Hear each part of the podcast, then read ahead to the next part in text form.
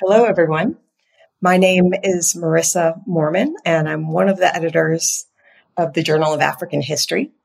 Today, I'm going to be chatting with Laura Phillips, who is a senior lecturer in history at Northwest University at the Mahikeng campus in South Africa.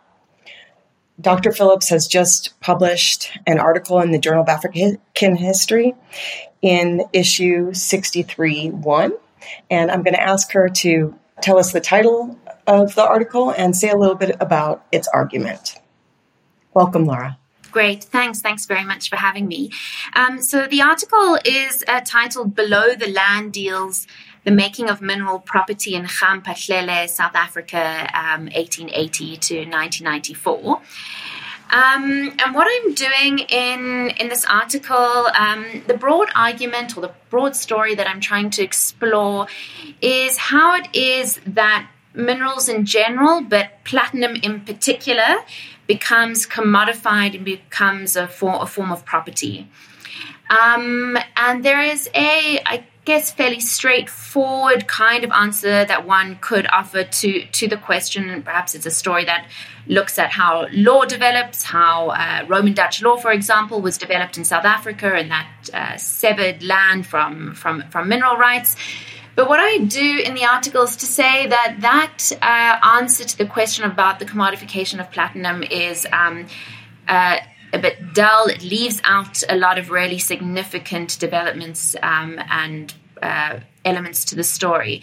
And what it leaves out in particular, what it flattens in particular, I think, um, is the way that uh, the making of platinum as a form of property was very contested. Um, it was really contingent and it relied very heavily on a range of uh, very local, very specific kind of uh, dynamics that were playing out on the ground in this area, Ga-Mphahlele, um, which is in the northern, central northern part um, of the country.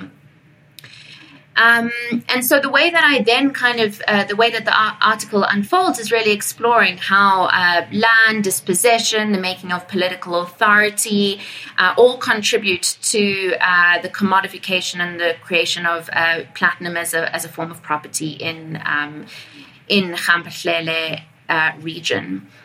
Um, and I draw very heavily on uh, the work of a range of uh, scholars who've spoken and thought in, in great detail about uh, making of property in colonial contexts and post-colonial uh, contexts as well. In particular, the work of um, Thomas Sikor and uh, Christian Lund.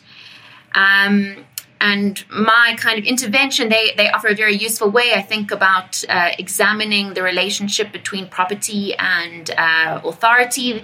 Um, i've pulled out a particular quote from their um, from their writing that i really kind of much of the argument depends on and that is the process of recognition of claims as property simultaneously works to imbue the institution that provides such recognition with the recognition of its authority to do so. So, really thinking about how property and authority are co constitutive that's uh, very much an insight I'm, I'm using uh, to develop my argument. But my kind of intervention is to say, well, what is it that creates this co constitutive relationship? What kind of is the catalyst to bring these two different um, processes of property and, poli- and political authority into conversation with one another, into this co constitutive relationship? And what my article shows is capital and the interests of capital um, um, and their desire to um, identify, categorize um, minerals is really significant in bringing these two elements together. Yeah. Thank you. It's such a fascinating article. And I think for anybody who play, pays attention to to South Africa in general. Obviously, platinum's been in the news um, in the past many years. Um, I think many of us know about the Marikana massacre and and Lonmin, but it's it, it's interesting to see this deeper and longer history. And of course, I think many of us, as historians of the continent, are much more familiar with the relationship between gold and diamonds and capital. Um, and I'm wondering, is there something particular about platinum? That it that tells us a different story than than that one with which we're more familiar?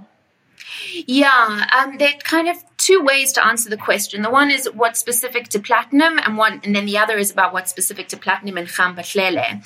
Um, and uh, what is specific to platinum, particularly in the South African context compared to gold, um, is that gold um, and diamonds, even the story before gold, really, um, gold is primarily found on land that has already been designated, um, where an enormous process of dispossession has already. Uh, uh, kind of played out, and the land has already been designated as white owned land. And so when gold is um, commodified and, into, and turned into forms of property, um, the racial dynamics uh, are are really significant, but they've already played out. So it's quite an easy, well, relatively easy and simple process to uh, turn gold into private rights um, because it is on land that is quite easy to delineate as, as private property. Uh, platinum is different in South Africa because at the point at which the platinum market booms, um, much of the land uh, under which platinum falls has already been designated as uh, what were first called native reserves and then later um, under apartheid the Bantustans or the homelands um, created by the apartheid state to kind of concretize segregation and uh, facilitate kind of a divide and rule policy. So this is land that is settled on by uh, black communities, African communities under chiefly authority for the most part.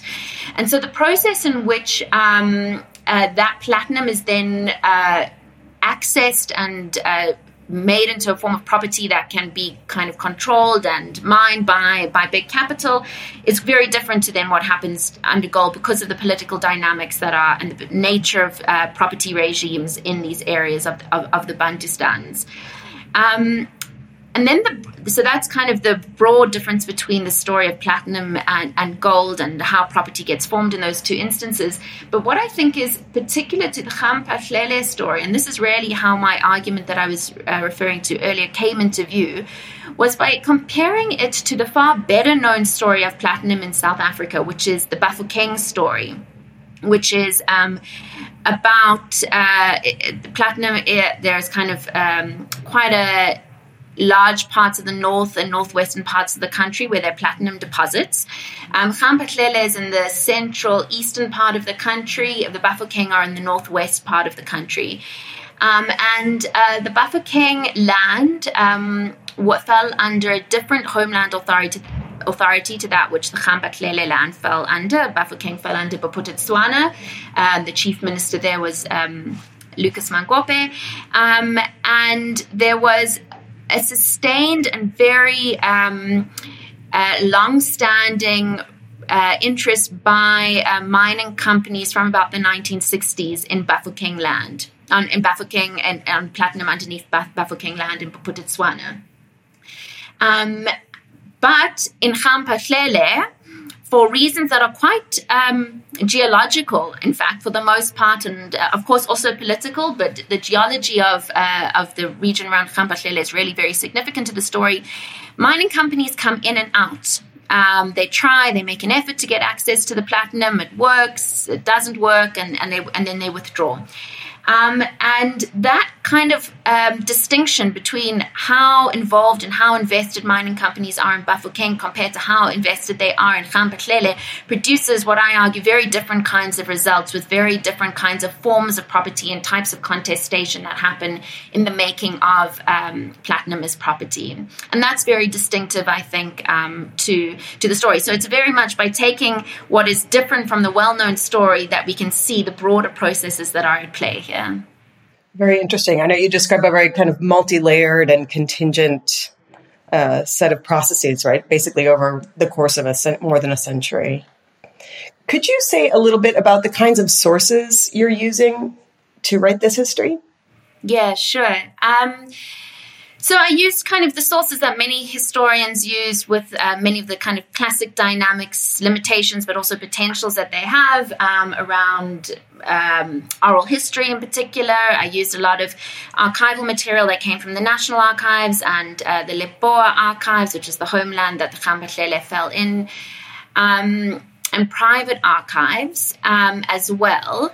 But what I think is perhaps particularly interesting and uh, to, to, to, the kind of source material I was using um, is that well, when I was doing this research, I was spending um, quite a lot of time in the Ga-Mphahlele area around 2017, 18, and a bit in 2019. And when I was there, uh, another mining company was trying to get access uh, to, uh, to to minerals minerals in the region, and um, access. Uh, there was very violent, incredibly tense politics around their attempt to do so, um, intertwined with and related to. Um, uh, contestations around the chieftaincy.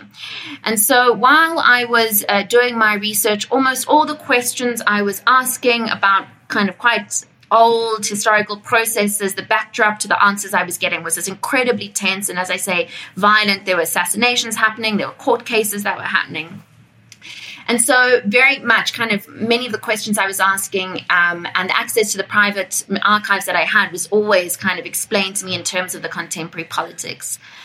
However, I um, had first got interested, in fact, in Lebowa when I was many years before when I was doing work for the late Phil Bonner, uh, a very prominent historian in South Africa in Southern African history.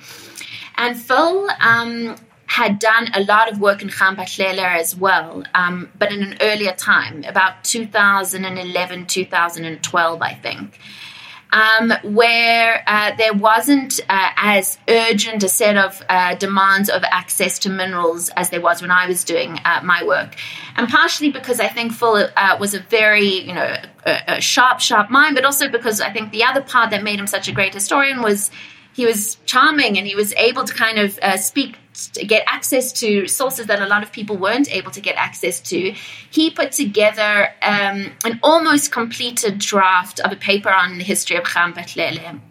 And so it was really by kind of triangulating some of the interviews and the material that I was getting in 2018, 2019 time that was, as I say, really shaped by the politics of the time with some of the material that Phil had managed to get some years earlier, which was um, less kind of yeah the conversations he was having with people was less uh, shaped by the contemporary politics that I was able to put together this this story.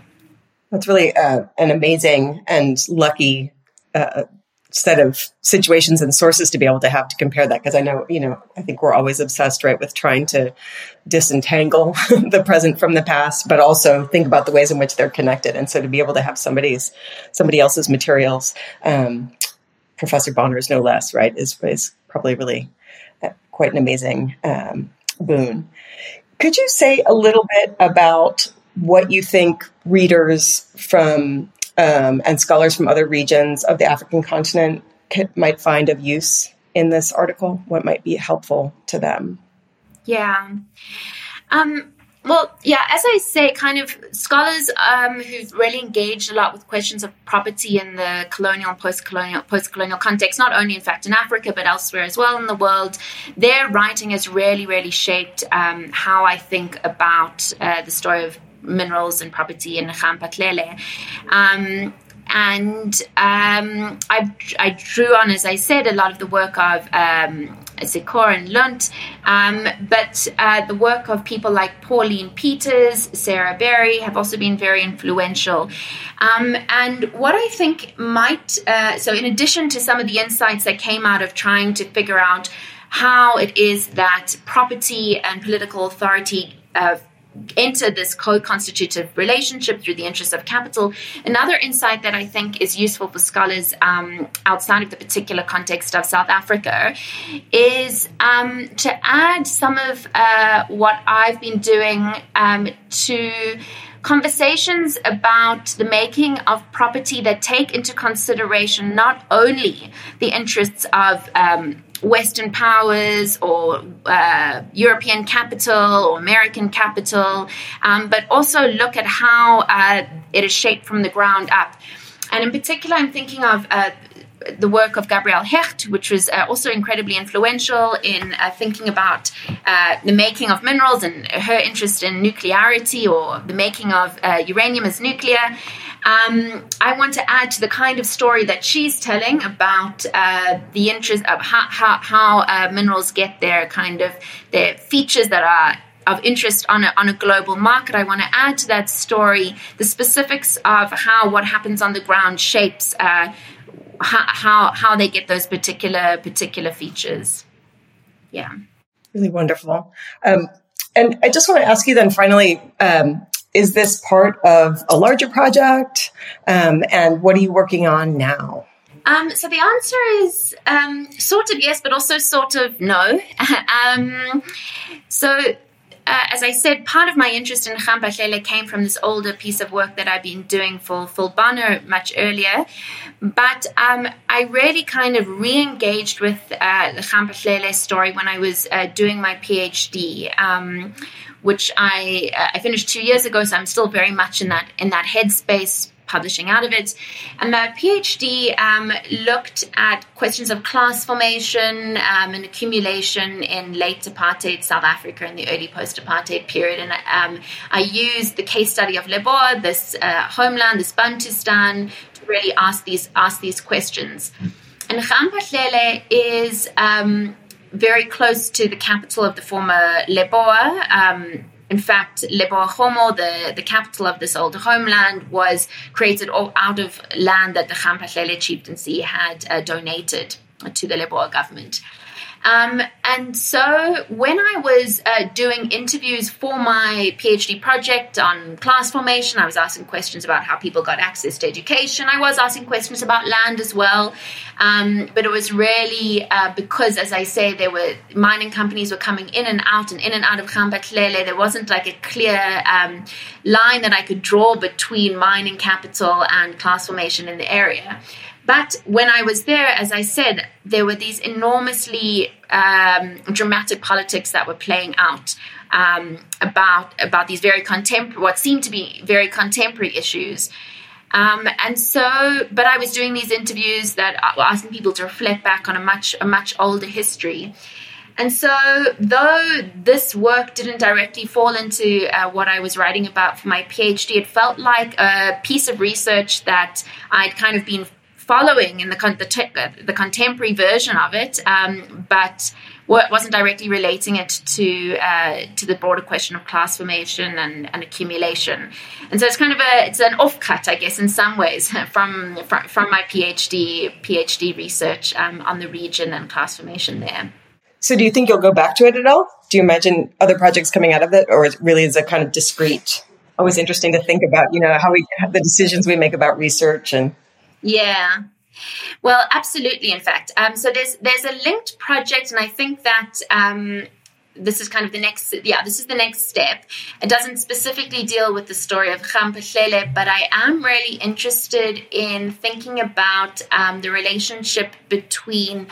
Um, uh, financial capital in the late apartheid period and um, and mining in in regions like Lebowa in particular, um, and I guess also this kind of where where this interest comes from is a mixture of what I was doing in Khampa but also insight into um, a series of deals that were done in the late apartheid period and the kind of this panic that a lot of uh, mining companies had would the new post-apartheid order look and give them access to minerals in the way that they uh, had uh, relied on so heavily in the pre-apartheid in the apartheid period rather. Um, and a series of panicked deals were done in the late 80s and early early 90s to secure access to minerals and I'm really interested in kind of mapping out uh, what those deals looked like, how, uh, as part of this effort to try and secure a, um, continued access to uh, to minerals in the post-apartheid period, um, a number of elite um, black leaders from places like Lebowa were brought into some of those mining deals, and what the effects of that were in the post-apartheid period for what financialized mining capital looked like. Yeah. Great. Sounds like really important work. So we, we wish you luck in your future research, and um, we hope all the listeners here at the JH podcast will take a look at Dr. Phillips' article in issue 63.1 of the Journal of African History. Thank you so very much. Thanks. Bye.